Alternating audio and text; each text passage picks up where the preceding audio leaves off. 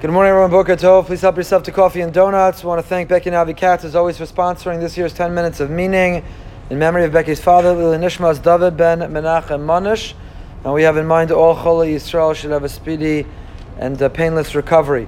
We are on the Mesilas Yesharim, the Ramchal, the sixth chapter of Zrizus, alacrity, zeal. You remember last week we spoke about not taking our foot off the gas, that one should identify a goal and then pursue it with enthusiasm, with energy, not a wish list, but resolutions. Not wanting to wake up and have a new reality as if that wish should just come true, but articulating, establishing a resolution with a timeline, with goals, with metrics to measure them, and then go after them. The Ramchal described to us that a person who's lazy, who procrastinates, a person who doesn't identify goals and doesn't pursue them, they bring ra alav b'shevi al tasei.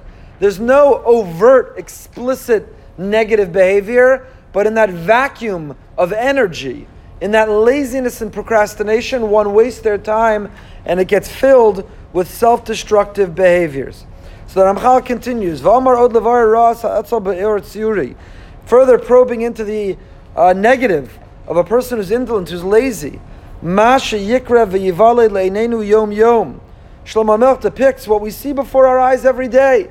It doesn't take incredible wisdom. It doesn't take a super genius. We see it in front of us every day. Al stay avarti v'al kerem adam leiv v'ne'ala kulo kim shonim kasu p'nei charulim. Pasuk in describes, Shlomo, Shlomo HaMelech says, I passed by the field of a lazy person, the vineyard of an unintelligent person. And what do I see? It's covered in thorns. Its surface is covered in thistles.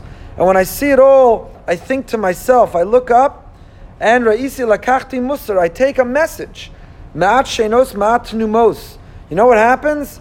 Person says, ma'at shenos, I'll take a drimmel, a shluf, just a quick nap, just five minutes of mindlessly surfing the internet, just a few of those Facebook loop videos that take you into a black hole, just a little bit of watching of mind Matnumos ubamis halech reishecha. And what happens? You become poor as a result.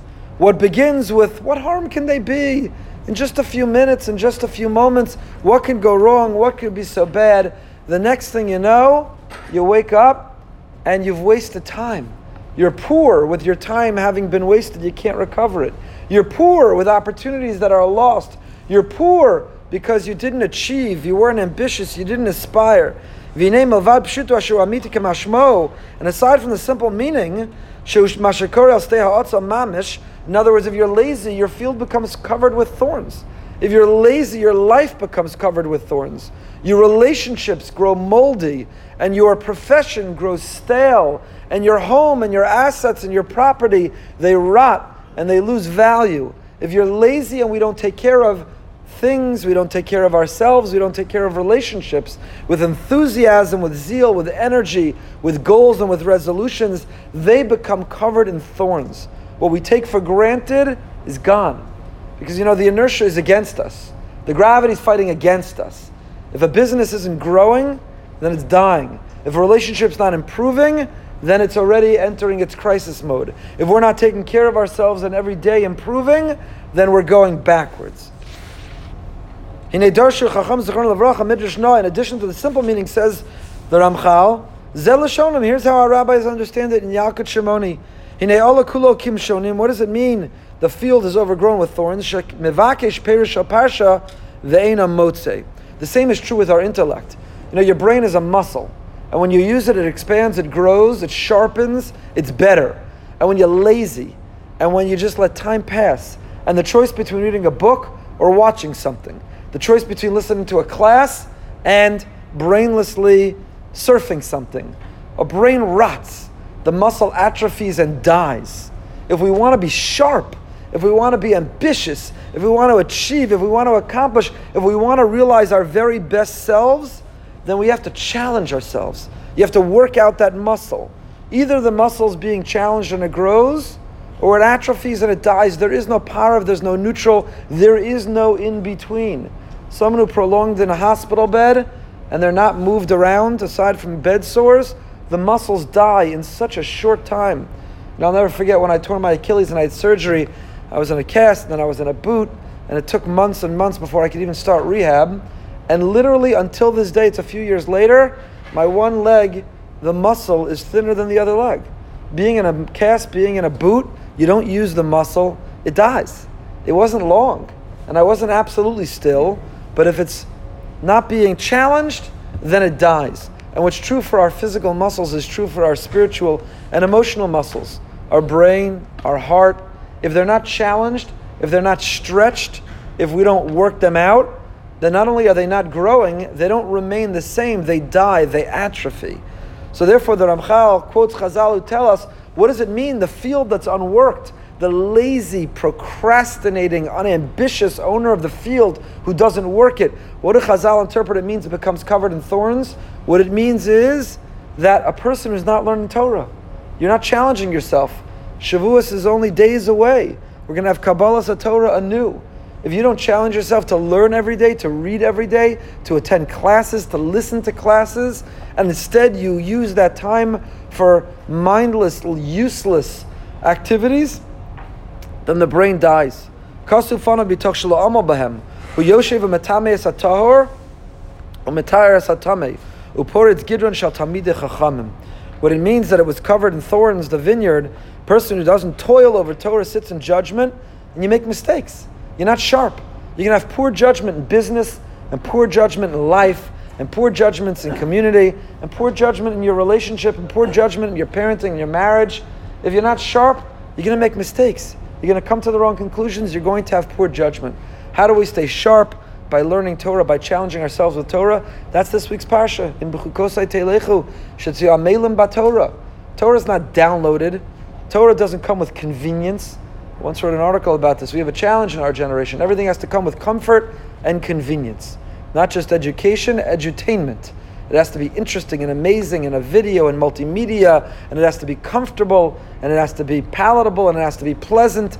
That's not how Torah, that's not how Chazal saw we acquire Torah. Anything worth it in life, you got to work towards. Torah, most among them, keneged kulam, shetia melim Torah. The reward is commensurate, is proportional to the effort, to the toil that we put in.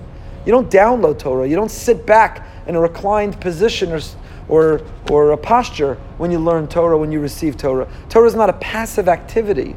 Torah takes work, it takes effort, it takes toil, it takes blood, sweat, and tears.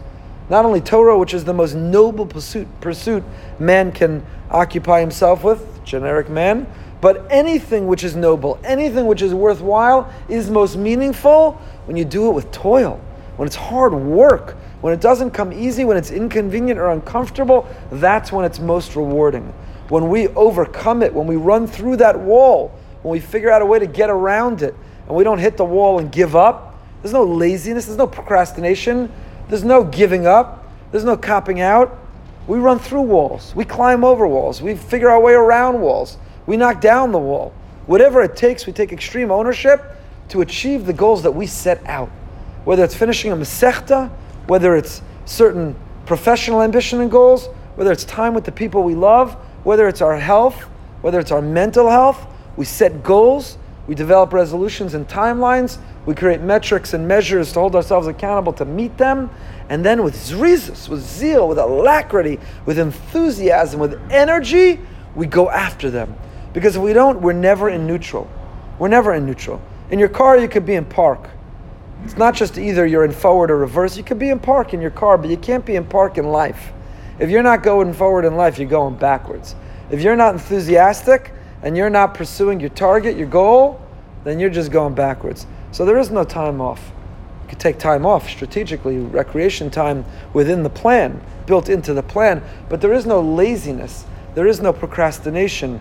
There is no just being idle and still because when we are in that vacuum, bad activities, in that vacuum, atrophy of our spiritual muscles, our intellectual muscles, in that vacuum of laziness, not only are we not going forward, we find ourselves going backwards. Have a great day.